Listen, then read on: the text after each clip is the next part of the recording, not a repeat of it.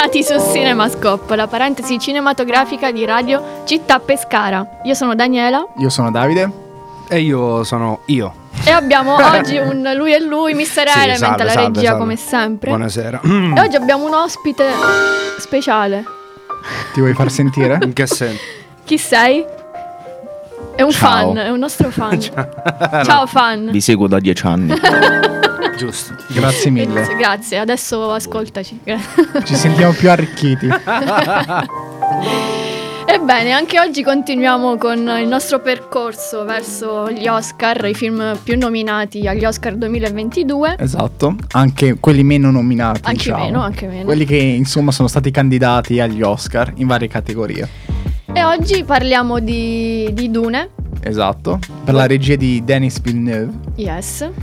Di cosa parla Dune? Allora, di che cosa parla Dune? Allora, Game of Thrones però nello spazio. Ecco, Fondamentalmente sì. bel riassunto. Allora, in un distante futuro, dall'umanità nostra, milioni e milioni di anni fa, eh, Nel 10.000. Esatto. Nel eh, 10.400, quasi 1.500. eh, esiste un pianeta chiamato... Una citazione, va bene. diciamo. Esiste un pianeta, un pianeta chiamato Arachis. Ti faccio detto atmosfera, eh. Dune, perché la pronuncia è Dune, perché Dune. su Arachis ci sono le dune del deserto. Ah, perché molti dicono Dune, in realtà è Dune. E su D'Italia. questo pianeta ci sono varie, si verificheranno diversi scontri, varie diatribe tra varie casate per, insomma, eh, sc- mh, per scontri di potere fondamentalmente.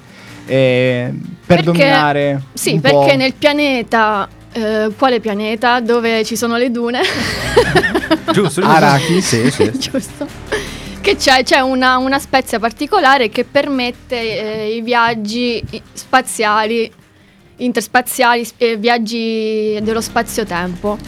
E questa, questa popolazione, questa- questo pianeta, eh, in questo pianeta ci sono i Fremen, Ok. che vive appunto su... Non mi ricordo il pianeta. si Arachis. Arachis, Oh, detto. Ricordati ok. Arachide. Arachide. Arachis. Ok. Sì? Sì, latino, dalla regia dicono latino. Non è vero, non Ah, ho detto abbia- niente. abbiamo uno io. studente di latino. Ah, non sei tu. La regia, sì, sono io, però non ho detto niente. Però Arachide viene molto più facile da ricordare. Arachide, Arachis. No, latino, quarta. Ara- Eh, In radio si parla nei Ma, microfoni. ma si sente? Eh sì, più o meno, No, però non se sentiamo. Il, il- Viene da Arachide e Arachis, famosa quarta desidenza del latino. Così. Ok, Ah, capito. grazie. Giu- giusto per, eh, no, no. Ora capite perché l'abbiamo preso. Ok, capito? Allora, vogliamo iniziare a parlare del film? Torniamo alla Ma sì, se ci va, eh, se- Perfetto. giusto se ci va, se non No, ci no, va non dai. possiamo anche... Torniamo a parlare del film. allora, secondo me, un po' la bellezza del film di Denis Villeneuve, il fascino, eh, parte principalmente dagli usi e i costumi dei popoli che lui rappresenta su schermo. Perché li accentua notevolmente. Ci sono diverse inquadrature in cui questi costumi sono in qualche modo evidenziati su schermo attraverso magari dei tagli di luce, attraverso delle ehm, rappresentazioni atmosferiche, ad esempio come il vento, che aiuta a mostrare in maniera scenografica, teatrale questi costumi. Ehm, è l'identità, in, qualche modo, ad essere protagonista, sia quelle delle persone che quelle delle nazioni di cui queste fanno parte.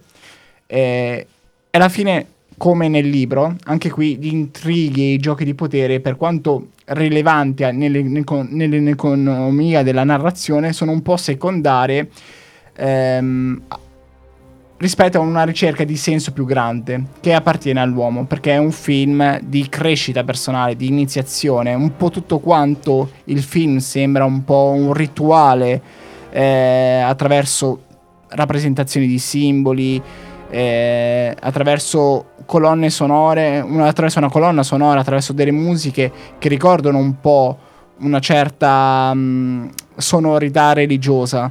Quindi sembra quasi tutto quanto un percorso di formazione non solo fisica ma spirituale, anzi più emotiva, più introspettiva che materiale in qualche modo. Troppo movimento in questa stanza.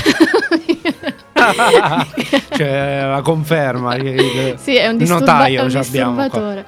Notaio. Eh, possiamo dire infatti che possiamo parlare del protagonista principale che è Paul Atreides, che fa parte della casata degli Atreides, che è una popolazione che viene mandata sul, um, sul pianeta Arrakis per, eh, anche per una questione politica, perché parliamo di colonizzazione di, di una terra che è appunto Arrakis. E, mm, Arachis. è una popolazione. Ar- Arachis. Arachis. Arachis. Oh, sti accenti mica mi entrano.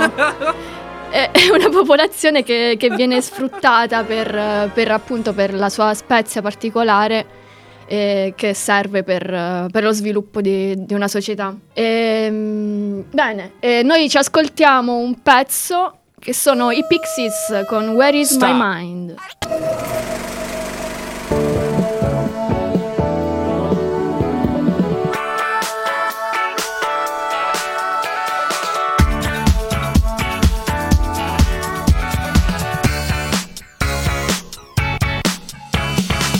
Cinemascope, in formato radio.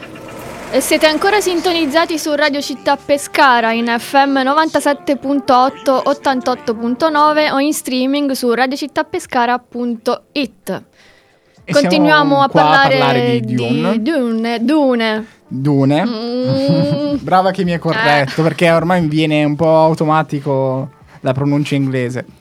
E comunque, che altro dire? Diciamo che eh, questo Dune, ehm, ne parlavamo anche mentre eravamo fuori onda, Male, male, male. è molto più vicino rispetto al Dune, Dune fatto da David Lynch. Mitico. Eh, perché questo, è- essendo diverso, è molto.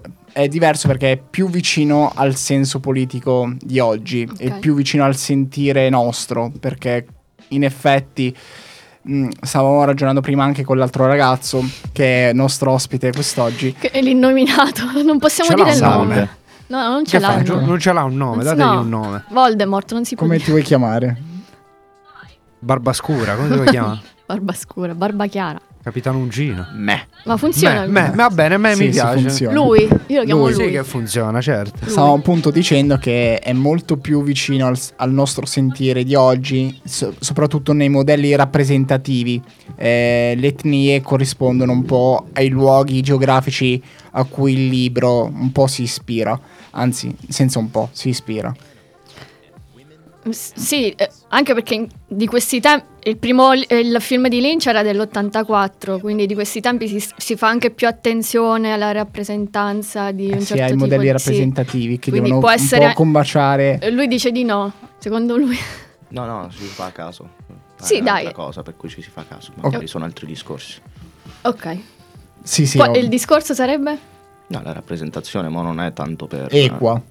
Eh? La rappresentazione equa, politicamente corretta. Sì, ci stanno a provare, ma...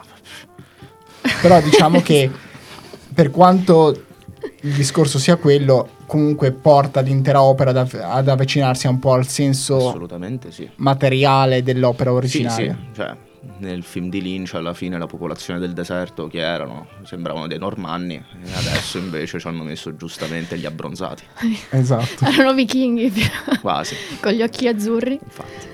E, e appunto, perché la spezia eh, di cui fanno abbondantemente uso all'interno del film e anche all'interno del ciclo dei romanzi non è altro che un po' un'allegoria del petrolio.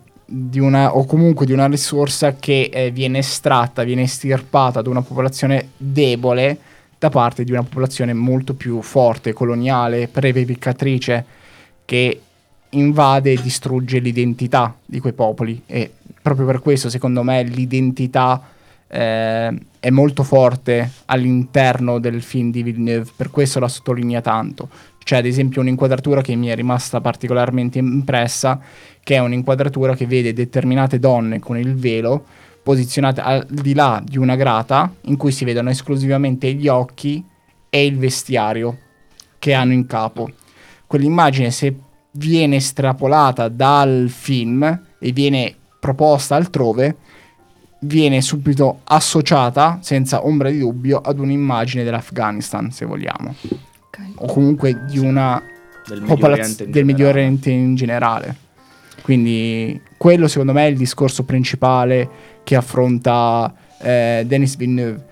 Poi eh, si può dire che secondo me Paul, Paul Atreides ehm, sembra, vaci- ah, sembra quasi avvicinarsi, almeno conce- anzi se togliamo il sembra, si avvicina almeno concettualmente ad una figura messianica vera Ma e è- propria. Eh sì. È fatta apposta proprio che Sì, è sì, una appunto. figura messianica, ma pure nel ciclo dei libri e pure si vede tranquillamente nel film precedente di Lynch dove ci sta Sì, perché anche c'è la popolazione i Fremen che attendono questo Sì, il risveglio. questo- il messia, sì, il dormiente che si risveglia. Sì, Viene sì, molto- molte volte citato nel- anche nel film di Lynch. bisogna ricordare poi che ci sono le madri delle Gesa- E Gese- Gesserit. Gesebet, non mi ricordo, perdonate ascoltatori. Gesserit. Gesserit, Gesserit, sì. Che hanno da millenni intre- Esatto. intrecciato queste cose, queste- questi miti e queste religioni per poter portare avanti poi questa figura che Sì. dovrebbe riuscire da anni e anni e anni di genealogie che loro comunque hanno messo in atto. Sì, intrecciavano le linee genetiche per, per tra l'altro questo superuomo. Infatti mi piace molto la rappresentazione femminile perché le Gesserit ehm, proprio vogliono, vogliono questa figura e la, la madre di, di Paul, Jessica, eh, che, eh, che decide di partorire un maschio perché si dà anche questa importanza perché è il messia contro l'ordine delle- dell'ordine. contro comunque. l'ordine de- delle Gesserit. Sì, sì.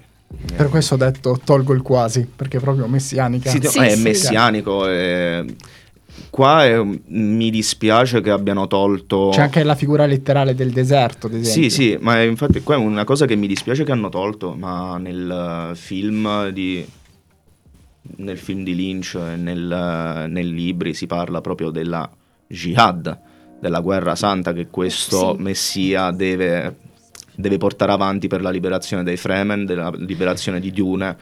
Dune, Secon- io lo sì, pronuncio Dune. all'inglese perché è una parola inglese. Ma secondo me questo si, si vedrà, si vedrà nei prossimi film perché appunto questo film di Villeneuve è, è l'inizio, infatti viene anche criticato per essere stato molto... Sì, diciamo che il, il punto critico di questo film è che è un'introduzione, Sì, è una preparazione. Eh, quindi... E quindi se non ha un seguito è un, un problema. Infatti uno dei, del problema del film li- di Lynch è proprio di aver eh, condensato tutto dentro a un unico film, infatti... eh, Troppa roba. Sì, eh, Tagliato poi non, sì, non avevano collegamenti, anche perché ricordiamo che Lynch eh, non... non, Disconosce completamente Sì, questo il film. film è prodotto da De Laurentiis, tra l'altro, e gli venne- non gli venne dato la libertà artistica che, Sì, che che, ha voleva. sempre avuto, ma effettivamente cioè, sicuramente sarebbe stato un mattone da 5 ore se l'avesse fatto Lynch, ma l'avrei visto comunque proprio perché l'ha fatto Comunque Lynch. attendiamo quello di Jodorowsky. Sì, infatti. Anche. Che purtroppo non si farà mai perché ormai lui è... Mai dire mai. non si sa mai. Mai dire mai, mai dire mai, beh, giusto.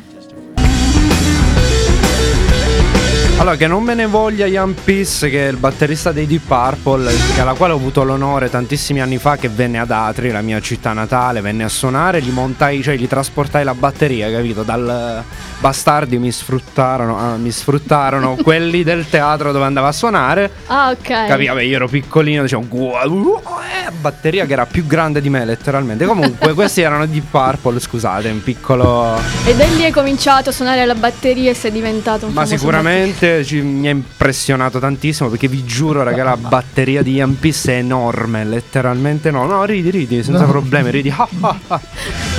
Stavo Comunque- ridendo di No, altro, stavo ridendo vero? altro. No, no, pure. ma- sì, sì, No, sì, no, dite, adesso- dite, dite, dite. Visto che il film, pros- il- il film successivo di cui parliamo adesso è Coda, Mm. Eh, oggi parleremo di Massimo Coda, calciatore italiano, attaccante del Lecce. Mi piace, mi piace, no, no, no, mi 10 novembre 88, la Oh, il mio nascita, anno.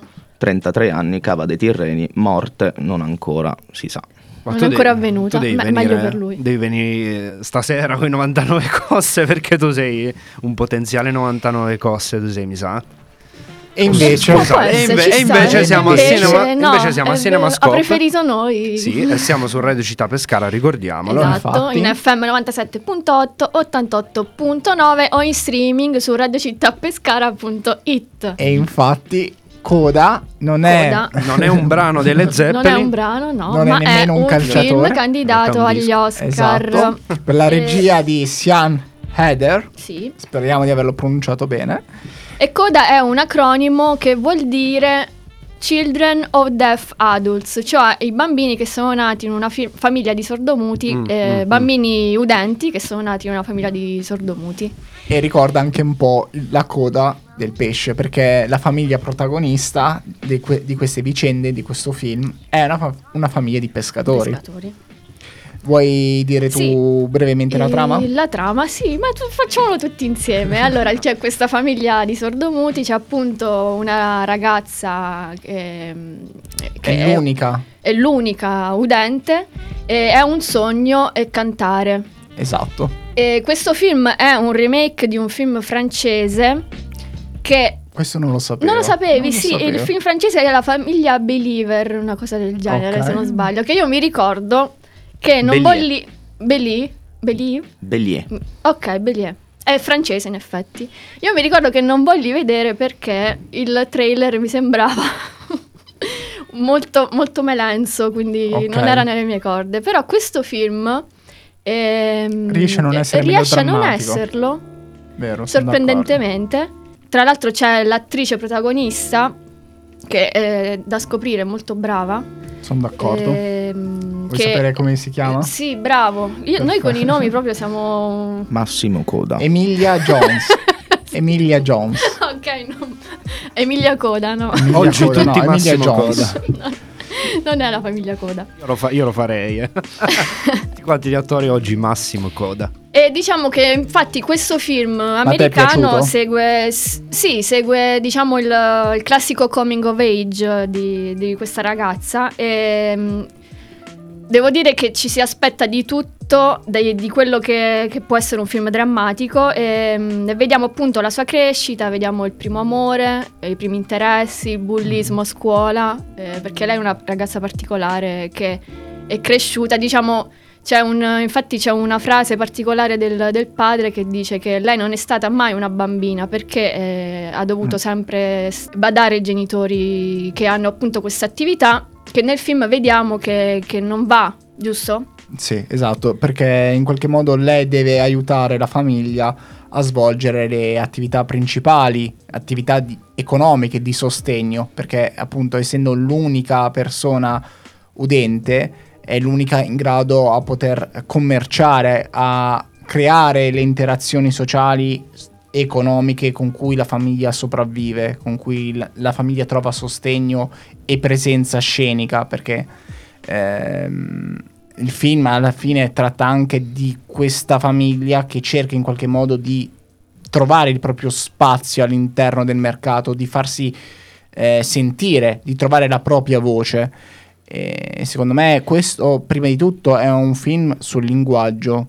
Tratta un po' l'incomunicabilità classica che c'è tra ragazzo, adolescente e genitori e lo fa attraverso una cosa, secondo me, interessante. Perché portare in scena eh, una disabilità eh, di questo tipo e trattarla in modo funzionale senza eh, perdersi in retoriche o senza perdersi in troppe situazioni politiche di circostanza molto vicine al sentire di oggi, secondo me funziona. Cioè, nel senso, è una cosa che ho trovato azzeccata. Un Sì. cast molto affiatato tra l'altro, gli attori sono davvero sordomuti, questo è Esatto. un particolare da, da sottolineare. E secondo me, proprio perché comunicano attraverso eh, le espressioni, i gesti, è un film che trova la sua intensità drammatica attraverso, lo sgua- attraverso gli sguardi, il- la mimica, i gesti e riesce anche a essere no- a non essere meno drammatico proprio perché i silenzi che ci sono eh, creano proprio un'atmosfera molto lontana da quella che spesso e volentieri si ritrova eh, in opere melodrammatiche, in opere in cui il tutto viene caricato attraverso sonorità che devono in qualche modo smuovere eh, la, sensi- la sensibilità dello spettatore. Anche- però certe volte si, si preme anche su Sì. questo aspetto, tipo tu ti aspetti quel momento in cui tolgono la musica e, e Purtroppo- lo fanno. Sì, è molto classico, Sì, cioè, appunto. mm, non è nulla di eccezionale per me. eh, la- per alcune cose lascia davvero il tempo che trova, non è nulla di nuovo. eh, È un film però, piacevole. però eh, riesce a essere piacevole, Sì. sì. Io devo ammettere che mi sono commossa. Vabbè, io de- ho la lacrima facilissima, quindi... Però, dai, tu ti sei commosso? No. La scena con il padre quando lui, lui, eh, la vuole... Dai, quanto sei... Sono Cinismo proprio. Cinico. Dai che la vuole ascoltare e gli mette le mani sul sì, collo. quella scena, quella scena è veramente bella. Eh.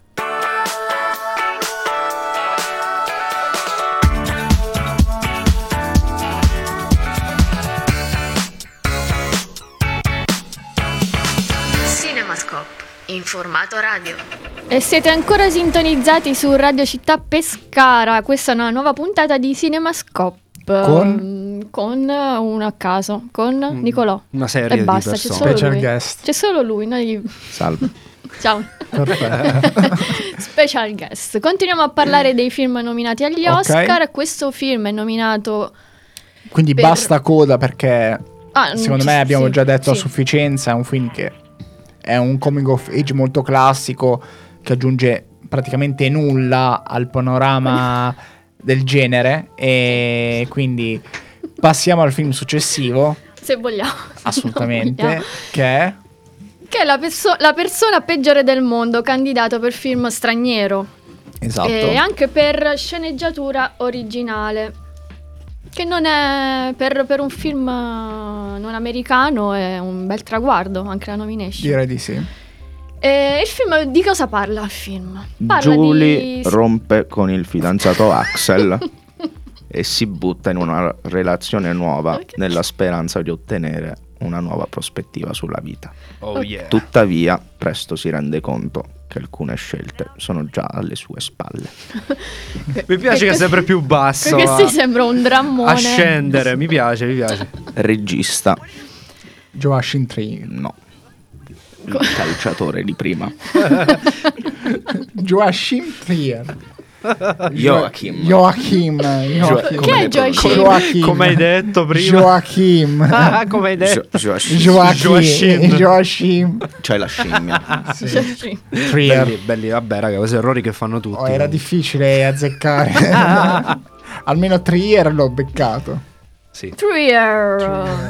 Eh, che cosa dire su questo film? Allora, diciamo che la cosa più interessante dal mio punto di vista è che non è un film con una struttura omogenea.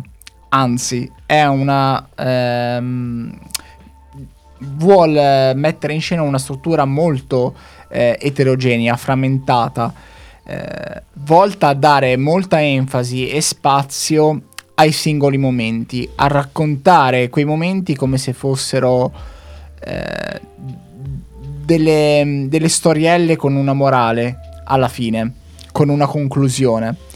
Eh, la frammentazione secondo me viene ancora portata di più all'eccesso attraverso questa suddivisione della storia in capitoli che dà ancora un taglio netto, rafforza ancora di più questo taglio netto che c'è tra una parte e l'altra.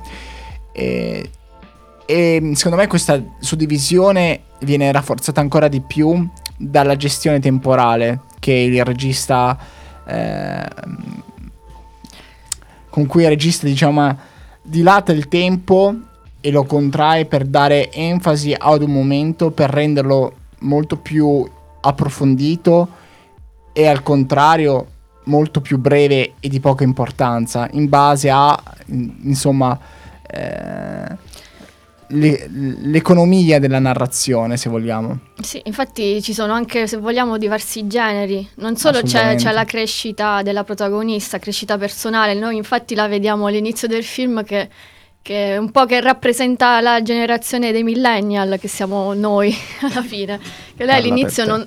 Tranne tu, e che lei all'inizio vuole fare il medico, poi invece decide decide di cambiare mestiere, quindi vediamo un, un, un avere una consapevolezza di sé, ma allo stesso tempo di essere persa un po' nella società. E Le manca una anche- direzione. Esatto, c'è anche se vogliamo la rom-com, una, una commedia romantica, perché lei all'inizio si fidanza con, con questo ragazzo che è più grande di lei, Esatto. che lui è circa un quarantenne, eh, che comunque Ragazzo. ragazzo, Ragazzo, per Ragazzo quarantenne. Lui si sente ragazzo. Ragazzo della terza età. Che comunque ha un lavoro stabile, lui è un- fa i fumetti, no? Esatto, un Ok. disegnatore. E, e vediamo qui il- anche qui la spaccatura generazionale perché lui vuole i figli, poi lei no- non li vuole. Una dimensione sia temporale che emotiva a- alla quale appartenere. Perché non è un caso che il film cambia molto tono eh, durante lo il suo sviluppo, perché cerca una dimensione differente di volta in volta nella quale lei possa trovare se stessa e stare al proprio agio, trovare la propria dimensione d'appartenenza. Sì, la vediamo anche effettivamente, effettivamente nel, nel racconto, cioè la scena in cui lui, il primo ragazzo, che lui non sa che la storia sta andando male e, e lei invece in quel momento eh, ha un, eh, diciamo una visione, la vediamo il tempo che rallenta. Si ferma. Si ferma Proprio. assolutamente. Lei è l'unica che vediamo- la vediamo correre per strada e andare alla ricerca di questo nuovo amore. Perché è l'unica pausa che si può avere in momenti di quel tipo, cioè una pausa forzata, una pausa costruita. È una pausa che solo il cinema può dare. È una pausa di riflessione che quest'epoca, per le tempistiche che ha, per la velocità che imprime sui soggetti, eh, non può esistere un momento di riflessione così intenso, così profondo, eh, come quello che il film eh, mette in scena. Che ferma il tempo e dà la possibilità alla ragazza di vivere una giornata intera con una persona di cui lei si è innamorata all'interno di, un- di uno stato, di una, di una situazione in cui questo amore non può esistere per le dinamiche. Esatto, che poi alla fine invece c'è una scena, la, la scena più drammatica del film eh, in cui vediamo la protagonista che deve fare un po' i conti con se stessa. Sicuramente questo film riesce ad essere un po' un, mani- un manifesto dei sentimenti eh, umani eh, di chi si ritrova in questa, in questa fase della vita e di chi ha 30 anni eh, in questo momento. eh, in una situazione socio-economica di questo tipo, cioè non avere una direzione propria e se la si ha in qualche modo si viene sempre sballottati da un punto all'altro eh, da forze più superiori eh, di quelle no- nostre, diciamo. E state ancora ascoltando una nuova puntata di Cinemascope. E per una ragazza, della la persona peggiore del mondo che non sapeva cosa voleva, 15 Esatto. anni fa c'era una ragazzina che, Che sapeva, sapeva. esattamente cosa era. Oddio.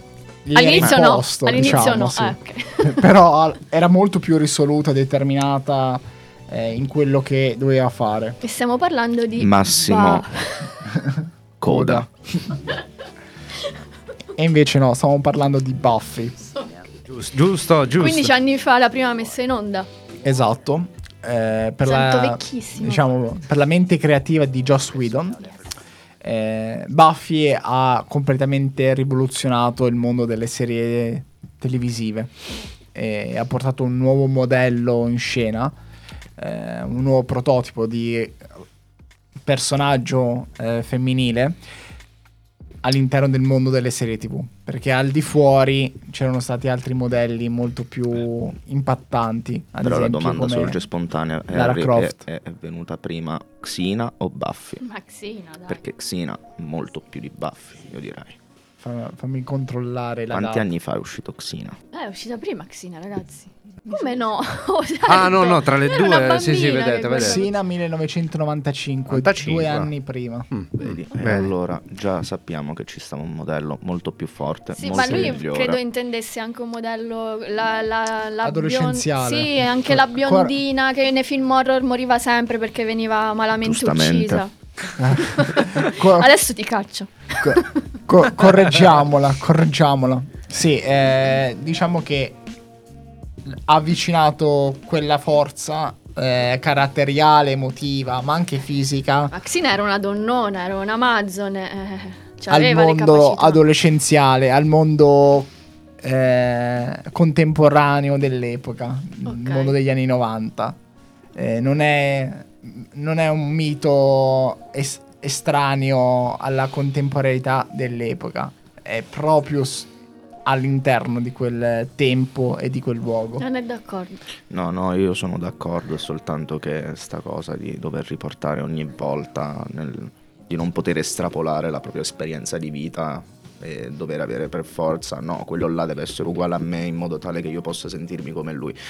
Io la trovo un po' una delle bassezze dei nostri tempi, però va bene, mi che è così. Posso Amen. anche- Tu devi fare un programma alle 3 di notte qua, devi fare tipo questa voce. Posso-. Buonasera. Ah, sì, buonasera. Posso essere d'accordo se Adesso non parlo che eh, Buffy ha cambiato completamente il genere e ha cambiato anche il mondo. Adesso di- si chiama Baffo.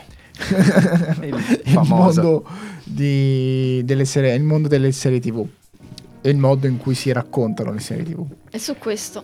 Va bene che. X-File aveva già brevettato il mostro del- della giornata, il mostro della puntata. Buffy però ha continuato su questa scia e lo ha ancora di più affermato questo modello narrativo. Sì. Comunque Buffy mettendosi su un pubblico più giovane rispetto a X-Files l'ha potuto portare avanti per più tempo rispetto a quelli che X-Files a un certo punto. Oh, ho le bollette, non mi guardo la TV. Esatto, ma poi in Buffy era anche interessante eh, il fatto che il mostro non era solamente un mostro, ma era una rappresentazione paure Delle paure. adolescenziali, delle incertezze, quindi eh, secondo me era più plastico come materiale, molto più malleabile. Propaganda fatta meglio. Esatto, propaganda fatta meglio. Tutta propaganda. Tutto. Ebbene, noi chiudiamo questa puntata. Eh, se volete riascoltarla oppure anche le precedenti puntate potete farlo su- sul nostro Spotify eh, oppure sul sito radiocittapescara.it slash cinemascope. Mixcloud, eh, non Anche dimentichiamo. Mixcloud. Perché su Spotify non c'è sta la musica, È oddio. vero, cioè, Eh, abbiamo eh, Eh, tagliato. non vogliamo la musica, noi vogliamo il contenuto. Esatto. Vogliamo Musica ricordare le uscite di oggi al cinema? Ci sono Allora, uscite ehm, rilevanti? Al massimo di Pescara sono Massimo. Ah, giusto, Al- offriamo cinema un servizio, Massimo giusto. di Pescara. Ciao Massimo. Giusto, giusto. Eh, sono in programmazione La promessa e Reflection, che dovrebbe essere un film che, tra- che fa un po' un resoconto della situazione Ucraina-Russia eh, prima del conflitto, prima dell'invasione. Ok. E poi, vabbè, è uscito C'era una volta il crimine, L'ombra del giorno, eh, Il male non esiste e altri film come ad esempio Parigi, tutto in una notte. Bello E questo. Vesuvio. Di Corsini, no? Esatto. Ok. Dobbiamo ricordare che oggi esce pure la- il film autobiografico di uno dei più grandi calciatori italiani, Quale? Massimo Coda. Il film si chiama Titoli di. Allora lo andremo a vedere assolutamente. Perfetto. Ragazzi, se non andate al cinema, andateci perché vi fa bene. No, eh, si incazza Massimo Coda. Sì, viene Se a casa vostra. Eh, Dovete andare a vedere porta. Titoli di Coda. Siete nemici di Massimo Massimo Coda. Coda ha fatto Se- titoli sempre- di. eh, Guardate sempre i titoli di coda. Soprattutto quelli di Massimo Coda. se- sempre se avete i soldi per C'è la al sorpresa alla fine, ragazzi. Quindi sì, guardate. Alla prossima settimana. Sempre Ciao. se avete i soldi. Buona vita. No, infatti. How about you and me get down? How about you and me get down? Babe, I know you've been around. Unmake your bed. Don't think about what lies ahead. Don't you wanna be misled? Don't you wanna be misled?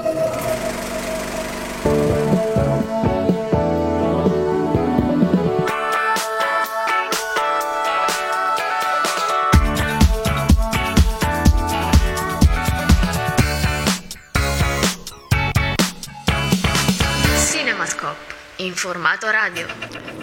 E siete ancora sintonizzati su Radio Città